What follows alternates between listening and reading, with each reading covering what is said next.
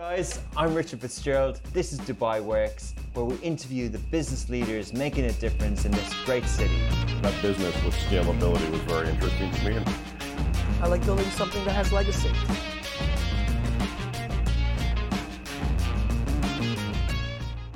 This episode is sponsored by DIFX. DIFX is a cross asset trading platform that is creating a new financial order by bridging traditional trading with cryptocurrencies. A platform to trade traditional assets like Forex, indices, metals, etc., alongside cryptocurrencies. With DIFX, traders can choose from several instruments to create their very own exotic pairs like BTC and gold, or Ethereum and Apple, or Litecoin and crude oil, and so much more. Its unique ecosystem gives traders an option to trade on both their revolutionary MT5 platform and custom built spot exchange, all while having a fully insured crypto wallet. It's now available on Android and iOS for you to download. Every now and again on this podcast, I hear of an entrepreneur or an idea that I've never heard of before. Uh, I might be not, I might not be alone here, but what Pishu and his co-founder have, are doing with North Ladder is really innovative. Uh, it's a solution the opposite to what you would think. So instead of saying that people are going to be buying more mobile phones, therefore we should manufacture phones, they're actually doing the opposite. They're trying to um, provide a, a, a carbon, uh, you know, a circular economy solution to recycling and put cash back in people's pockets for recycling and things like that. So it's really interesting. Very experienced uh, guy and team, and uh, they have a really good story to tell. Uh, so enjoy the interview. Welcome back to another episode of Dubai Works Business Podcast. To my left is Pishu Ganglani, the co-founder of North Ladder. North Ladder is the world's first secure trading platform that connects customers looking to sell pre-owned electronics to a global network of buyers. We'll be talking a lot about the carbon footprint and sustainability in financial trading and a lot about how North Ladder came about. So starting there, good morning, Pishu. Hi, good morning, Richard. Thank Thanks you. for joining the show. Great introduction, thank you. yeah, so um, we're having a nice conversation before we jumped on air. Yes. You, you obviously know the region quite well. So how, yeah. how did you end up here and how did North Ladder come about? Well, so I've I've uh, I've lived in this part of the world in Dubai actually for almost 30 years now. So this is oh. home. This is home for me and my family. Um, and North Ladder was something that came out from uh, a few studies we were doing on what would happen with essentially the circular economy and um, the carbon footprint of a lot of the electronics that we work with. We were looking at um, trading electronics, and what we discovered was uh, a few stats in the process that completely blew us away. So I was just updating this, you know, for our for our conversation. I've got a study here from uh, McMaster's University in Canada, and they've done um, quite a bit of in-depth research, quite groundbreaking, on both the carbon footprint and the overall CO2 impact of the technology industry. So they were looking at devices such as, you know, mobile phones, laptops, tablets, desktop computers, etc. Yeah. Most of us, when we look at a innocent little phone, the view is, I mean, how much impact can a little phone have, right? And, and that's what we all sort of believe till you actually look at the numbers. So, I mean, if you get a bit of an idea very, very quickly, just looking at smartphones, laptops, tablets, um, desktops, etc., currently contribute anywhere between three and three and a half percent of the total global footprint of CO2, mm. CO2 emissions. But it's expected to go to 14% by 2040. Mm. At 14%, this is more than half the carbon footprint of the entire transportation industry. I mean, okay. it's mind-boggling when you think of that. So transportation, not just cars, planes. Cars, planes. You know, the entire industry put together, this would be more than half. Mm. You know hmm. that amount, which which really makes it a very very large you know impact on us. So some of the stats, if you look at, let's just look at smartphones for a moment. You know, this little device that we all carry around, generally one, sometimes two on your body. Um, last year, this is the 2020 data. There are 2.8 billion people in the world who have smartphones. So this is only 35% of the world's population, okay. right? 65% still don't have okay. mobile phones. Wow. But this 2.8 billion people have approximately 8 billion mobile phones. Okay. You know, in the world. This is roughly 2.6, you know, phones per person. Yeah. Now, if you stop someone on the street, it's not like they've got two and a half phones on them, mm-hmm. right? It's just that you've got phones left over at home that you haven't used and you haven't taken care of. And if you look at this um, 8 billion phones in the world, um, last year, the CO2 emission from these phones represent about 125 million tons of CO2 and it's just completely staggering. Hmm. But eighty percent of that comes from That's the the four manufacturing. percent you mentioned. yeah, yeah, uh, that's 3.5%. The, the yeah. three point, the, the, yes, that's Yeah. three point five percent, absolutely. Okay, right? so it's hundred. Okay, 125 million tons, you know, Wow. of carbon emission know, Wow. coming out of just cell phones. Um, Right. I'm a little bit uninitiated in this. How does that work? Like how how? I mean, uh, is the Wait- phone actually giving out carbon, right? Yeah. I mean, that's that's what most of us think, right? So, no, that's a very good question, Richard.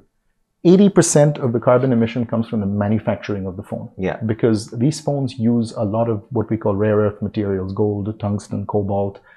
And there's an entire industry based on mining this just for the phone industry, right? So this is where a lot of your carbon footprint. So by the time you buy your new phone, 80% of the carbon footprint's already out in the manufacturing Yeah, right? And the staggering, um, uh, the, the- real kicker, if you want to call in all of this, is less than 1% of these phones ever get recycled. So 99% of these phones are lying around in our, our, our drawers, are going to end up in the bin, end up in a landfill.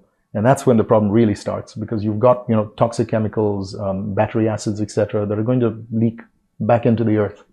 And, and this is a this is a giant problem. And again, only 35% of the world now. And this is uh, 2020, I assume, is a little bit still pre-COVID information. You can imagine, you know, Some how many more uh, devices are coming up since then. yeah. Fascinating stats and very topical at the moment. So wh- how, where does North Ladder come in, and is are, are you really focused on the circular economy in that respect? So, so we were looking at both. So I and, and my co-founders all have sort of a financial background. We, we come from financial industries. And we were looking at the ability of people to monetize these assets. So here's, here's the silver lining in the whole picture. Most people on average, if you look at the UAE, um, most people have anywhere between, you know, five and 7,000 dirhams worth of assets, electronic assets unused lying around in their house Yeah, right? It doesn't feel that expensive because you don't know its real value, right? But it's sitting and lying around. Our view was if there was a way to monetize that, um, that would be phenomenal. Because if you go back to the problem, um, and before we even get into North Ladder, the question I would have is, well, how do you solve this, right? I mean, mm. this is this is clearly bigger than we thought. Mm. Well, there's two or three things you could do. One, of course, is you know sell it, recycle it, let someone at least be able to use it, so you don't have to manufacture another device. Mm. The other one is use it a lot longer. So on average in the world, people update their phone every three years. But in this part of the world, we update it every two years. Hmm. or their Kindle, or their TV, or whatever. Well, exactly. Or Right? No, mobile phones only. I'm only Yeah. talking mobile phones, right? Yeah. So we, we tend in this part of the world replace it, you know, every two years. The UAE has anywhere between 10 and 12 million devices at any moment. KSA is roughly five times that amount, right? So 50 million devices. okay. We're replacing them every two years, right? So the first advice would be don't, Hmm. right? Hold it a little longer. I'm very proud to show you this, but here you go. This is a BlackBerry of mine. Oh, wow. Four years old. Most people haven't even seen a BlackBerry. They don't know it still exists. So use them as long as you can. Amazing. Right? Yeah. Second one is, you know, in cash it, sell it. So why don't people do that? Yeah. Well, that's where the problem starts. Yeah. How do you do that? You could, well, you could troll the back streets of Satwa and Deira and try and find some of the smaller shops. So in KSA, you go to, you know, Marsalat Market in Riyadh, and that's not easy. Or, you know, there's the joy of listing it online, and then you've got 50 people calling you at all times of the day bargaining with you. and then you've got a stranger turning up to your house to do the whole hostage exchange of cash versus, you know, the device. Um, and here's another problem most people don't realize the data on your phone right? Um, we think that hey, we'll just do a factory reset in a format, and you know, and you're done. Well, think again. Really. Professional um, data wipe services will do what's known as a triple wipe. Hmm. It takes almost an hour and a half to really wipe the data off your phone. And what they do is they format the, you know, the, the, the what do you say, the storage, fill it up with data, format that again, fill it up with data, and do it a third time. And only then they're kind of sure that you know your data is gone. yeah. Otherwise, our whole life is is is on the phone Yeah. Photos, contacts, messages, identity apps. theft, um, you know, passwords. misuse of that data. So Yeah. most people don't realize that. Yeah. So, so these are the reasons. It's it's therefore no wonder you leave it in the phone. It's not out of laziness, you know, that you leave it in the drawer. Hmm. Uh, it's out of it's just too much hassle. So that's kind of where North Ladder comes in. It's a big problem to solve. Well, so so yeah, we we've worked on it for a few years, and I'm I'm very excited. We've got a phenomenal you know leadership team with us, you know, working on this, and and it's taken a few years to get this right. A lot of it came from our experience and our background in the financial markets, and I'll tell you where this comes in. if you think of it from a user's point of view, I need three things for me to sell my phone. Number one, I'd like to get the best price in the market. I don't want to go haggling and you know uh, bargaining with people. Number two, I want it to be convenient. I don't want to risk people coming home. You know, I want this to be fast and easy. And number three, I need it to be secure, right? So that my data, you know, is, is, is safe. So the way we do that is our pricing comes from quite a unique uh, model. It's, it's actually a world first that we've developed. Um, it's what we call a reverse pricing engine. Okay. This is effectively how NASDAQ works, right? So we've got in the UAE now 200 plus stores. Um, these small shops we talked about, 200 of them roughly, are continuously competing with each other to give the highest price for your phone before you even list it. Yeah. Right? So, so that's how the stock market works. That means you can go to our website now and you can get a price in roughly two seconds. Okay. Right? Because you'll get the top price right away. So that takes care of the highest price. Can I just ask, is this someone who's, if I'm selling a, a an iPhone, if I buy the iPhone 13 or the new BlackBerry, Right. and I I wish a, there was a new BlackBerry. but and I have a leftover one. Typically, I think that someone else might use that for cheaper. They buy a second-hand iPhone. yes. So for a few hundred dirhams or whatever. But is there another market out there where people are buying things that aren't with the intention of using it? Uh, as in recycling. Yeah. are you referring to? Well, there is there is a large and thankfully growing market, you know, for recycled and refurbished, you know, phones. But typically, these 200 buyers are going to use that phone as a phone. No, they're so these are 200 stores So, yeah. who are continuously buying. They're refurbishing it, upgrading it, and they're exporting it. So Dubai has now become actually one of the largest re-export hubs for mobile telephones. And I think we recently beat Hong Kong. Um, so, so these phones then get exported after being refurbished to places like you know Eastern Europe, Africa, um, um, other parts of the Middle East, and even used here. So there's a there's a huge sort of demand for it. In fact, the interesting thing is if you speak to the market, they are supply constrained because we don't give them the phones. You know, so they, they they've got a lot of demand for it. So, so actually, this is a very lucrative market, Interesting. you know, to get into. So, uh, you know, it could be that some of the, the billions, the five billion or so that don't have smartphones, Yes. that they will use recycled second-hand phones in, in Africa or wherever. Absolutely, yeah, Yeah. absolutely. And uh, you know, um, um, they're, they're, the way our lives are moving, it's no longer nice to have. Yeah. Right? So, so the moment um, this is only going to grow. There's no other way for it to go. Yeah. The idea is reduce the need to manufacture more devices and extend the life. Interesting. So, so coming back to the pricing, our website is the equivalent of you visiting 200 stores and trying to get them to compete to give you a price. So you get the highest price right away. From a convenience point of view, um, you can do one of two things. You can visit any of our centers, and we've got a number of them opening up all the time. So there'll be one near you. You can visit there, and you're out. Um, um, Sid, who manages our, our sort of marketing, loves to say it, but you know, you're you're gone in 60 seconds, right? Turn in, you check the phone, you get the cash, you know, and you're done. Yeah. Or you can even have the convenience of someone coming home, and this is one of our people coming home, picking up the device and paying you cash right there. Okay. So that takes care of the convenience part. Yeah. And um, all of our phones go through a full sort of white drive uh, uh, service that we offer to make sure that the devices are cleaned, Okay. you know, before they're sold out. So that takes care of your security and risk side of it. Pricing, convenience, security, Yeah. all done. right all done through and and um, because we are market driven you are always getting the market best price right so so we have no incentive to lower the price ourselves because our fees also work off the, the top of the price Volume, yeah. Yeah, The- absolutely. Yeah, the higher. So, uh, just a question: If what you've identified is something that might that wasn't obvious to me and mightn't be obvious to many is a, a rec- uh, kind of a, a market opportunity. These devices are sitting in the home, yes um, millions of them. Uh, well, why wouldn't you just be a, a exporter? Why wouldn't you just, if you wanted to make money, uh, you, you know, why wouldn't you just be a middleman that sort of collects all these for yourselves? Why why are you deciding to be the enabler or the facilitator? Thank you. That's actually a great question. If you went in today to a lot of the, or actually, I should say, if you went in six months ago to a lot of the stores in, in Dubai, um, they would offer you a price to trade in, and you know you're getting pennies to the dollar for what it's worth. Your whole point is, yeah, whatever, you know, it's better than leaving it around. Go ahead, you know, give me the two, three hundred dirhams, and Yeah. you know, take the phone that I bought for Yeah. three thousand dirhams and give me the new You one. know they're right? kind of ripping you off, but Well, like, they actually it's it's, not, it's not them. It's that they're selling it into wholesalers. Yeah. Now, if you think of the life cycle of a phone, a wholesaler buys it, um, they refurbish it, they then sell it to a, a distributor who then exports it to another distributor in another country who then goes to a small dealer. At the end, the phone has to turn up to what we call the last mile dealer. If you think of where secondhand phones are purchased, they're generally in these smaller stores.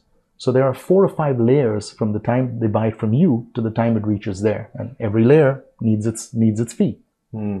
What we do is we jumped straight to the last mile dealer and said, "You give us the price." Hmm. Now, whilst these guys are not going to buy a thousand devices, they'll buy fifty or a hundred a month at the most. Having two or three hundred of them on your platform now builds a very large demand base. Okay. But you're getting the highest price because you're bypassing all of the dealers. Okay. And that was exactly what we wanted to do. We built this marketplace because we know from our financial markets experience, the only way you will ever get a market price is if you have competition and transparency. Hmm. And this market has always been intransparent. You never knew what your phone was worth. Okay. And now you do because they all compete. So if you think of it, when a guy puts a price, he knows he's the top of the book and everyone knows that's the top price, all the other competitors. The moment they beat them, everyone knows that, hey, this is no longer the top of the book. So they're hmm.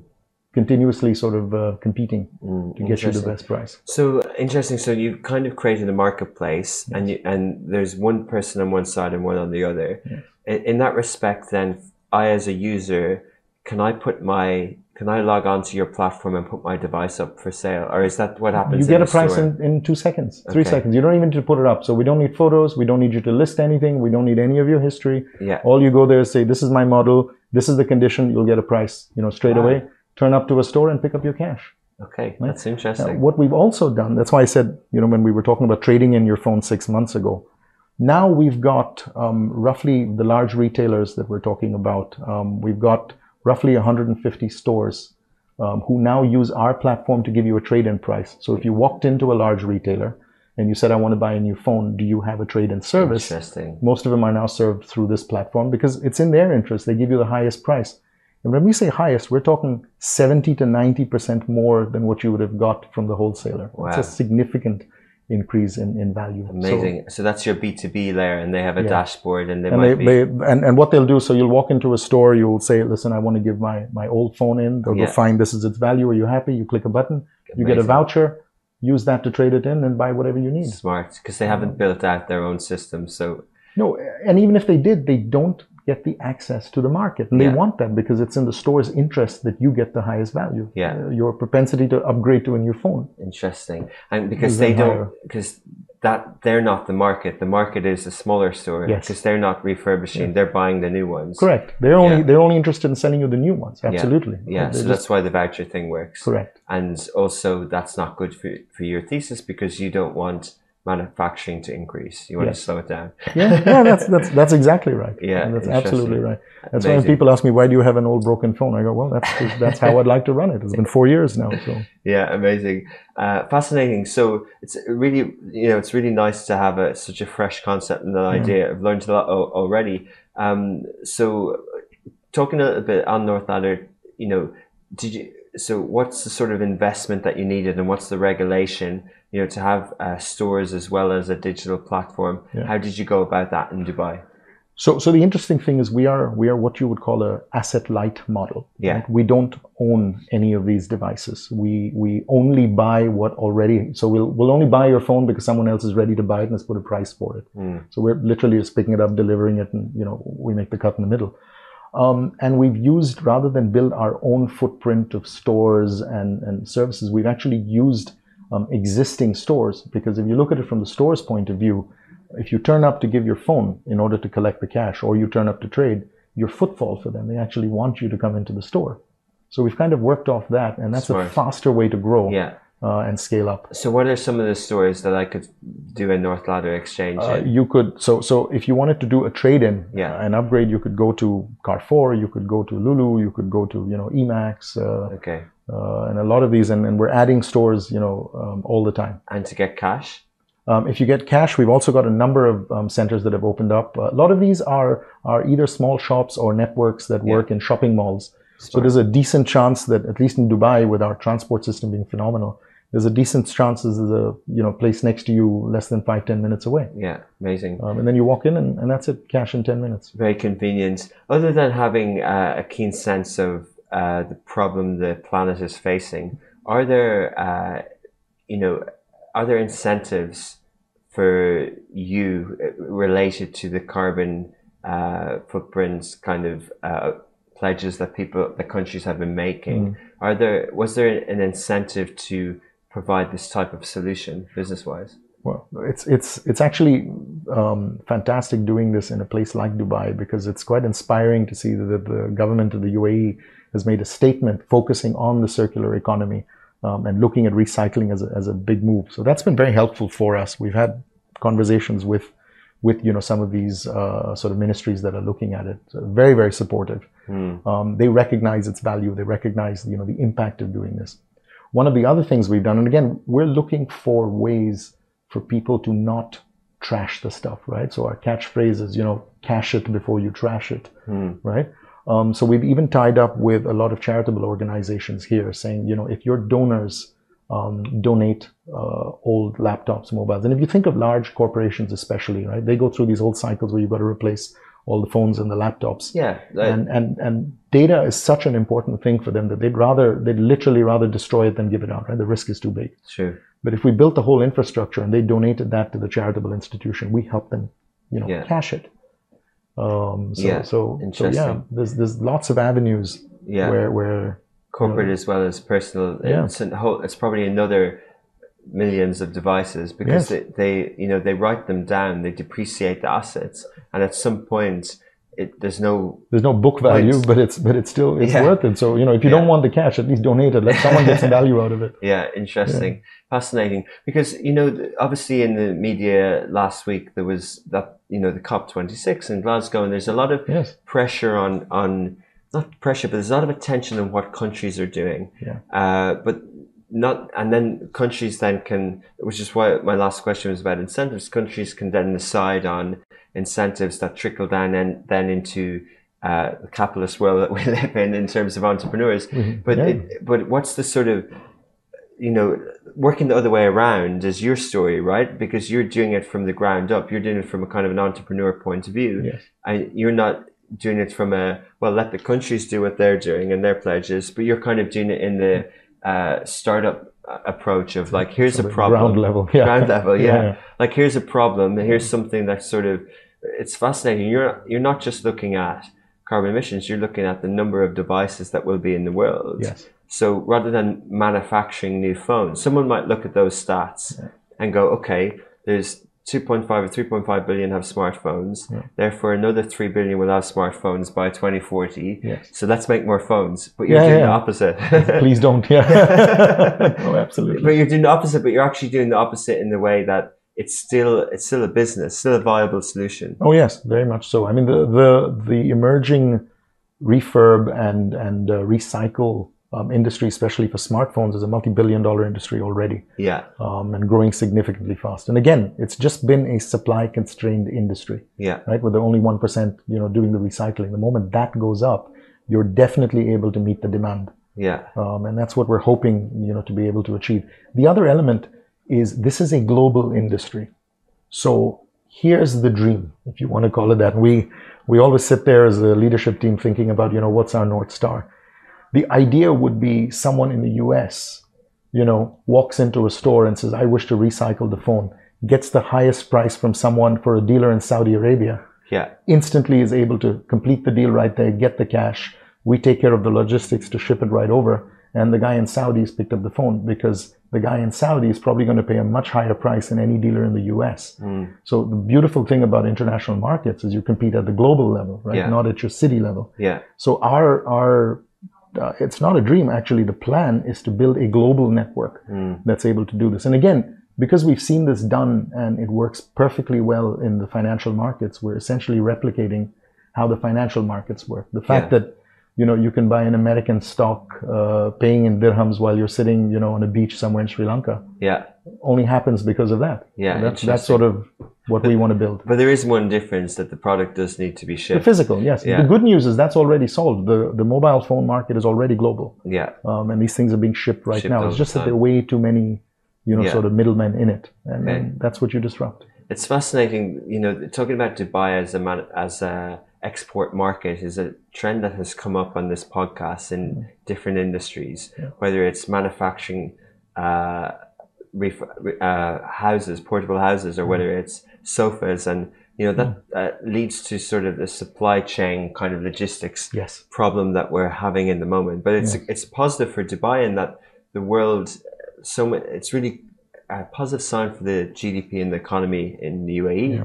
But uh, what's your sort of view uh, where we are? I guess there's two uh, macro trends or two ones that I'm aware of coming out of the pandemic. One is a an energy crisis, and the other one is um, a container crisis or Yeah, uh, logistics. logistics. Yeah, Yeah, things are kind of Yeah. stalled and people can't get uh, supplies. So, so we were we were very fortunate that way. So, so very recently, one of our colleagues from McKinsey, who we knew very well, um, has come on board. A gentleman called uh, Mihin Shah. Now, Mihin Shah was actually head of logistics for the Landmark Group globally. Okay, wow. He- he's one of the experts.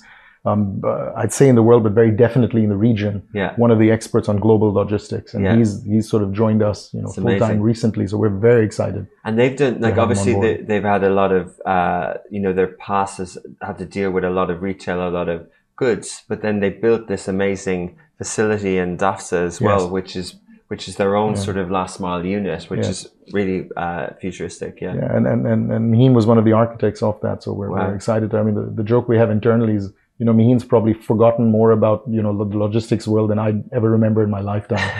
so, so yeah, it's, Yeah. it's fantastic to have. Uh, so he's got, but so, but so that's interesting. But from your point of view, uh, so he will be looking after how you export your phones, is it? yeah, he's, he's sort of building out, you know, he's, he's going to be, again, the principal architect to build out this because we realize up front, um, yes, it's great, you know, so far in the UAE, it's been phenomenal, but this is a global industry and a global opportunity. Mm. um, and the impact is global. So you would have to get your logistics right. I mean, that's the that's the key thing, which is why um, that's the focus. Do you think so? Do you think that the, the current logistics problem is a, a hangover from the pandemic, or do you think we're looking at something more sustained and more serious? Well, I, I, you know, we all hope it will ease, and we think it will. What has probably also happened is the demand for logistics has gone up. Um, even if you look at micro last mile, last mile delivery, right? I mean, the demand has gone up, and whenever the demand goes up, generally there might be a bit of a lag, but the industry catches up. Yeah, So whilst you're probably going to feel a bit of a squeeze in the next, uh, you know, couple of years,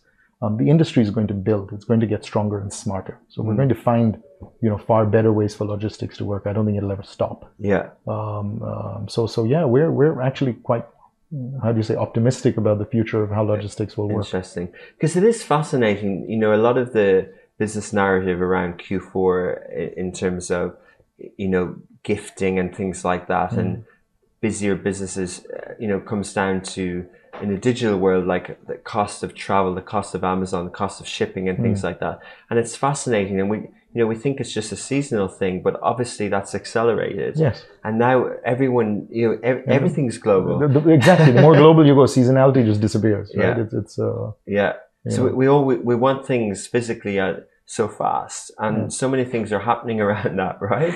yeah. Like I, it's funny, silly anecdote, but uh, I bought it. My TV blew, uh, right? And so I have an, Right. an old Philips TV, and I'm thinking about how I can recycle it. But it blew a few weeks ago or two weeks ago, and I bought a new Samsung device, Mhm. and uh, someone came to help last night to put it up on the wall Yeah. and uh, my mum was there and they he left because we didn't have the right devices and I kind of forgot about it and she said oh I've already bought the bracket and she was like Right. Amazon I got it on Amazon excited that she could do it so fast I said you probably should have waited for the The, the guy to big come. sale or whatever but yeah, but but um the excitement to be able to do something so fast Yes. to get the bracket and then bang bang like it's just really fast isn't Yeah, it yeah, but No, but like there's no thought of where's that coming from I know, I know. It's Yeah. like you, you know, you order food and he's 20 minutes late and you're going, oh my goodness, it's been 20 minutes. And Yeah. Just think of what's going on here. Right? yeah Uh, exactly someone cooks food for you and delivers it to you nice and warm and hot, yeah exactly you know, in 20 minutes. Yeah, exactly.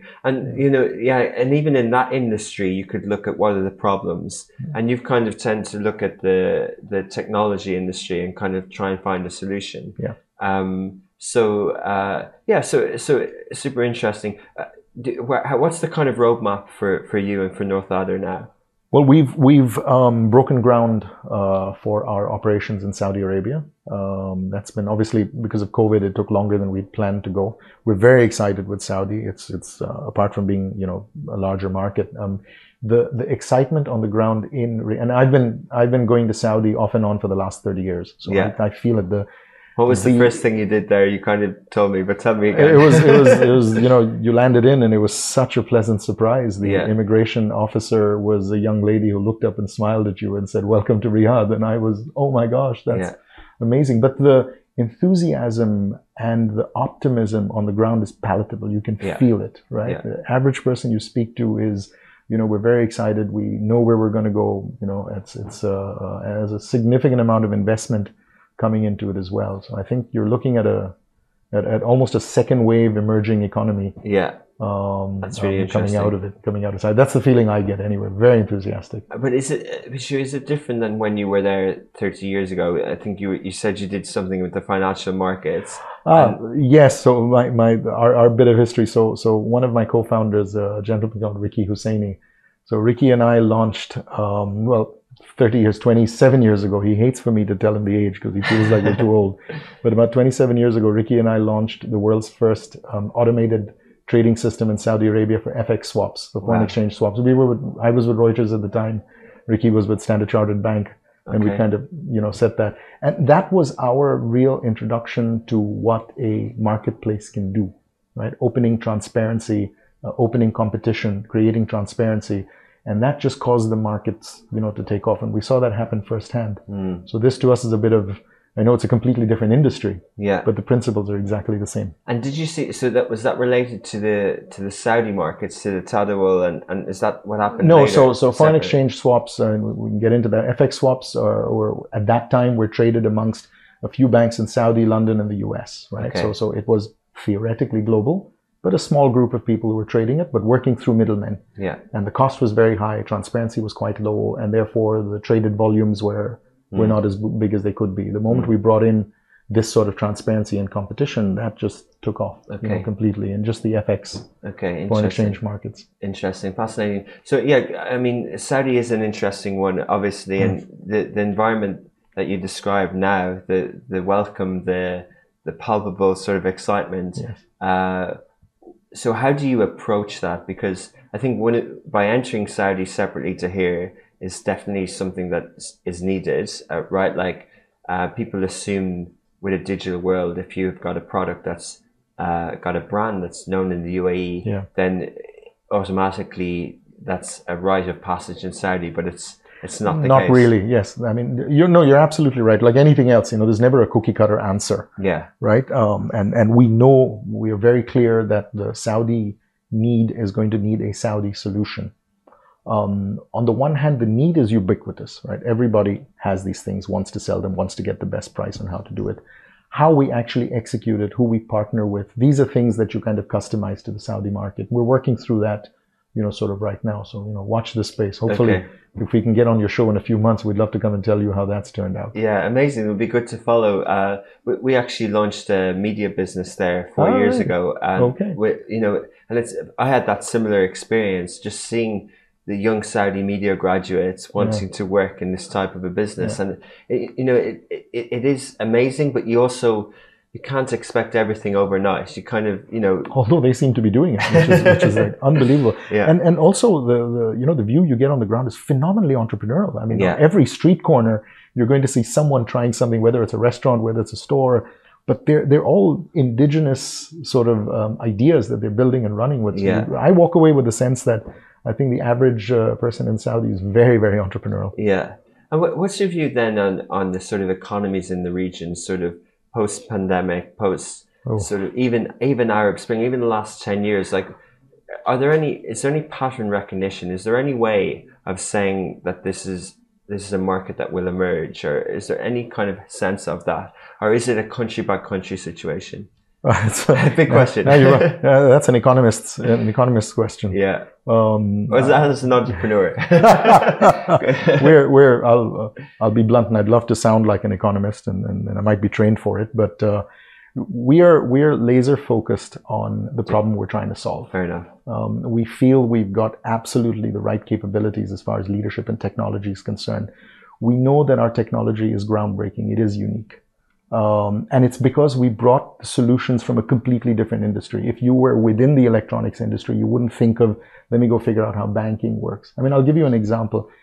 The ability for the price for your phone to come from a shop in Abu Dhabi and the fact that you can walk down to a store, you know, on Sheikh Zayed Road below you and exchange it straight away involves quite a bit of, you know, not just logistics, but settlement and financial, you know, capabilities. And these are the things that we built because that's Okay. how the financial industry works. Yeah. So if you looked at it purely from the technology world, the solution may not have come out that way. We, We've gone, it's not out of the box, it's a, another planet, you know, and brought that down. So we're very focused on where that works out. Your question on the economy, uh, I'd have to tell you it's more personal, but I'm very enthusiastic. And, and we've lived here for 30 years. And the beautiful thing about Dubai is I love the way it reinvents itself every five years. Yeah. So, so it's a little bit like what you say about the UK weather, right? You don't like it, wait for a while. Yeah. It'll change. You know, so- so- Not Ireland, but it's always rains. yeah, we're going there for a holiday, so. oh, nice. Well, hopefully, inshallah, it'll be nice for you Yeah. then. Uh, but yeah, I, I think I think fair enough. That that's a good answer, but Mm-hmm. also, you know, an entrepreneur does need not not luck, but it needs uh, an entrepreneur. Obviously, in a capitalist world, needs sort of uh, good economy, right? Not, yeah. Yes. So there, there. If you think about it, um, as a startup, as any startup in any industry, there's two or three things that you really need, right? Today, especially. Number one, you need a supportive government, and and we really are um, fortunate to be in this part of the world, both UAE and Saudi. There's a lot of focus on helping startups, you know, grow and helping them not just in terms of you know giving them money, but the way the regulatory environment is starting to work, the kind of support that you're getting. You know, we, we had a few obstacles in Saudi, but it was fantastic. We met the right people. They were very, very understanding, and you know, they're they're getting the wheels to move, which is which is very important. The second one is you want a a very, very inclusive sort of commercial environment, right? The way you do taxes, the way you actually transfer funds, the way you do um, a lot of your activities.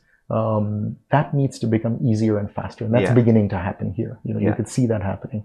Versus some countries where you know just the multiple layers of taxes alone, you know, you want to sort of you know, forget it, go home and do it again. Right? Here, that's not the case, which is helpful. Bit The of a one- slow start, though. It- is, but but but like a lot of things, they've Yeah. they've, they've seen They what the world has already learned, yeah. and you kind of jump it. It's Yeah. like it's like when when some parts of Asia went from you know um, uh, they didn't they bypassed copper completely and went straight to wireless when it came to telecom. yeah. So here, um, yes, we might be late, but at least we're bringing the best of what we've seen. Good. We're not going through the, the learning curve before. What would help is more openness on the ability for you to move things around. Now, we're talking now, it's back to logistics, but it's the still the duties and taxes around import and export of assets, etc. It's getting better, but it would be nice if it got there faster, right? Your ability to be able to move this. If you think of a lot of countries, there are barriers to importing and exporting um, products because they're trying to effectively protect the local industries. Yeah. I think once the knowledge comes up that actually this is good for the economy, it's good for both sides. It's not, it, it might be hurting, you know, one small industry, but overall the economic impact is huge. There's enough experience to tell us that trading blocks all collectively do better. Yeah. Right? Even if you go to the EU as an example, the more you open the borders, the more you allow trade to happen, both sides benefit. Yeah.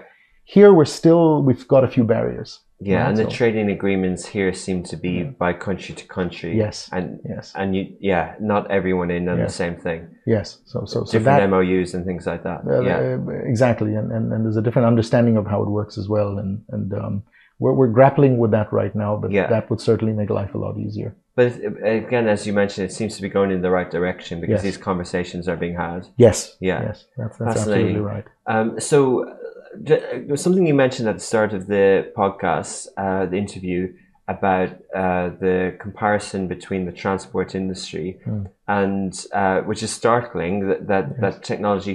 uh, But I don't know if this is a question, but you mentioned 2040, Hmm. but probably then the transport Transport would have come down, and, and, Would- and would we'd be worse. But, but but also it'll be doubly worse because Yeah. transport will be technology. Like Yes. Tesla is is a smartphone in a way, right? it- it's it a is, smart car, yes. right? And so you're you're actually compounding the problem. So will you be recycling Teslas as well? well, I'd love to learn how to do that. I'll have to yeah. give Elon a call and figure that one out. but no, but but you're right. I mean, uh, it's again, you know, I was I was asked this question recently by someone in my family, going, "Yeah, Dad, it can't be such a big deal." I go, "Well, listen, every time you stream." Um, you know, stream something on video or send someone an email or a chat, there is a giant power hungry server somewhere out there working 24 7 to try and make that happen. So, so it, the big misconception is because it's a small device, it's a small problem, and mm. it's not. Mm. It's a big problem. It is, it is. And, and you're right. I mean, the concept of, hey, we're all going to go electric. Yeah, but that's a slightly different problem as well. Yeah. So, okay. So, yes. So I see there's an entrepreneurial solution for it, but there are there are there other things that you think are there other smart things you've seen that have, are helping this problem? Uh, as in around around, I I truly believe um, if, you, if you think about uh, on the energy side and, and electricity and, and, using yeah sorry let me go pull out my PhD very quickly. no I, I uh, again if I, I, I sort of bring it down to, to yeah. our industry what I like very much is that even the refurbish industry is now becoming two things are happening number one the industry itself is becoming a lot more dependable Mm. So in the past, when you went to buy a second-hand phone, the refurbished guy told you, "Well, I fixed it. Don't worry." You're walking away going, "I hope it works." You know, two days from now, right? Because my warranty uh, ends the moment I leave the store. Now you've got refurbished players who will give you phones that are refurbished. You almost get the like brand new experience. It's packed very well, and you've got a good warranty period, you know, on it. And the second thing that's happening that I'm more excited with is people don't have a problem with this anymore, right? It's it's actually very honestly speaking, it's actually cool for you to go in and buy something and reuse it yeah. rather than go buy brand new. Definitely, yeah. And I love that movement. I, I, see this with with the younger generation, and you sort of sit there going, "Yeah, that's that's yeah, that's that's great. a fantastic change." So yeah. that's got to happen. Energy, we're always going to be hoping for the next breakthrough. We've got to get beyond the battery somehow. Right? Yeah. Right now, lithium ion is still pretty much our our ceiling, but um, yeah I'm, I'm just forever optimistic. We'll figure it out. Brilliant. There's enough people working on it. So. Yeah, definitely. Uh, yeah, definitely. And especially in, in, yeah in this region as well, and in Saudi, they're always looking at solutions. Yeah. But so you know, just from a practical kind of Dubai point of view, and in the circular economy, people talk about. Uh, initiatives in place for single-use plastic, and yeah. this is a term you often hear. Uh, not that there's and people recognize and accept it's a big idea. We never hear of single use, whatever. What do we call these? Well, phones. Oh Lord, yeah. yeah we don't, we don't hear single use tech, and yeah. so you know, when if if you go to recycle at a a, a bank, you might have a plastic or a disposable. Yeah, you don't have one that says drop your devices over. Why not? And by the way, that would, uh, and again, you could go ahead and do that, but unless you were very, very confident of the data, most people would not risk that. I the never data would. problem. Absolutely, you know, Yeah. absolutely. Yeah. Unless you can take one and a half hours and wipe your phone, Yeah. you, know, you wouldn't do that. Yeah. But maybe maybe the North Ladder, as well as being in stores, could mm. have uh, Recycling uh, centers. yeah. That's an interesting idea. You could be besides where we put our plastic and and and wine bottles set and that up. Oh, you go. Uh, well, my CEO is going to be listening to this, so you know, thanks for more work, Richard. no problem. You can put it in your 2022 things to do after your holiday to Ireland. uh, brilliant. So, um, so yeah. So is it? So how do people kind of get involved with North Ladder? How do they? Like, if I go home this evening, what's what's the sort of call to action here? Well, I, I do I do two things. I'd go find that five thousand dirhams because it's there somewhere. You know, Yeah. look at all the devices that you have Very lying good. around. Right now, we cover mobile phones, laptops, tablets, uh, smartwatches. You know, all of these things, right? And there's prices for all of them. Um, you could go to our website, you know, www.northladder.com. Sorry, I had to put the sales pitch in there. no problem. But go to the website, Yeah. you would get a price literally in three seconds. You'd be able to pick it up and you know what it's worth. So that's the first thing you could do. And the second thing is if you're looking to buy something new, please take all these devices, go to any of our store partners, they're pretty much most of them now, um, and go trade them in. At least you'll get cash. Yeah. I mean, uh, I'm sorry to throw a name in here, but if you went to a place like, say, for example, Carrefour, um, you could buy groceries with it, right? You don't Yeah. have to buy another electronic device. You're Smart. getting vouchers to use to shop for anything. Okay. So, so, so this is uh, this is the great thing that I do. The second thing I'd, I'd recommend is use them a little longer if you can. You know, this urge to upgrade to the latest uh, model because it's out. Yeah. Hopefully that'll that'll change. Well, appreciate you've given us a lot to think about. Certainly given me a lot to think about. Thanks so much, and we'll follow North Ladder. And yeah, great story. Thank you, Richard. Thank you very much, and thank you for lot. having me. Thanks for coming Thank in. you. Wow. Well, I said at the start that I learned something new, and I definitely did there. Uh, you know, just understanding carbon emissions and um, all the statistics that Pishu had to share, it was really flabbergasting that, uh, you know, in by 2040, uh, mobile phone devices can uh, be as half as harmful uh, to the planet as uh, the total transport sector as well. So it's just really interesting, and it's good to know that, as well as you know, government leadership providing incentives and solutions to this, that there's entrepreneurs looking at it as well. Um, so yeah, thank you, big thank you to my producers on the Dubai Works podcast, Alibaba and Shahir. Uh, please do subscribe to whichever audio platform you're listening to Dubai Works on. And if you want to listen and watch any of our other shows, go to smashi.tv and subscribe to the channel.